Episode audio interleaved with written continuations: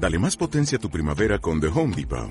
Obtén una potencia similar a la de la gasolina para podar, recortar y soplar con el sistema OnePlus de 18 voltios de Ryobi desde solo 89 dólares. Potencia para podar un tercio de un acre con una carga. Potencia para recortar el césped que dura hasta dos horas. Y fuerza de soplado de 110 millas por hora. Todo con una batería intercambiable. Llévate el sistema inalámbrico OnePlus de 18 voltios de Ryobi. Solo en The Home Depot. Haces más. Logras más. Cuentos y fábulas infantiles narradas por Andrés Escobar. El león y el ratón. Un ratoncito corría a toda prisa por la llanura. ¿Cuánto se había alejado de casa? Al parecer, faltaba mucho para llegar y, como era muy pequeño, no podía ver entre las altas hierbas del pastizal. Fue entonces cuando encontró una colina cuyos pastizales no eran tan altos. Corrió a la cima y saltó una y otra vez y otra vez hasta ver dónde se encontraba y hallar el camino de regreso a casa. Luego comenzó a bajar de la colina muy contento cuando se dio cuenta de que la colina tenía una boca enorme, unos dientes afilados y unas garras gigantes, y se estaba abalanzando sobre él. Un león era un león que se había despertado al sentir que algo le hacía cosquillas. Estaba a punto de dar fin al cosquilleo con sus garras, pero se dio cuenta de que el cosquilleo lo producía un molesto ratón.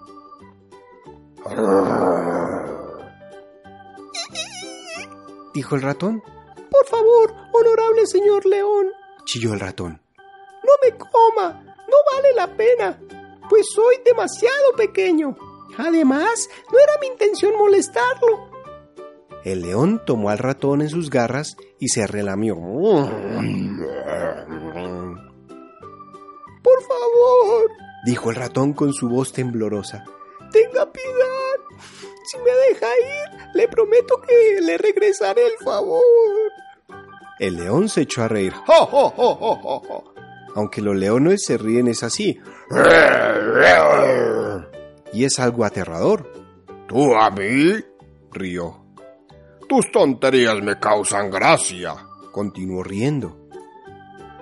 Aún así, el león le perdona la vida al ratón. Pasaron varios días y semanas hasta que el león se olvidó del ratón. En ocasiones dormía bajo el sol y en otras caminaba lentamente hasta el abrevadero. Esto hacía que los demás animales huyeran y buscaran refugio.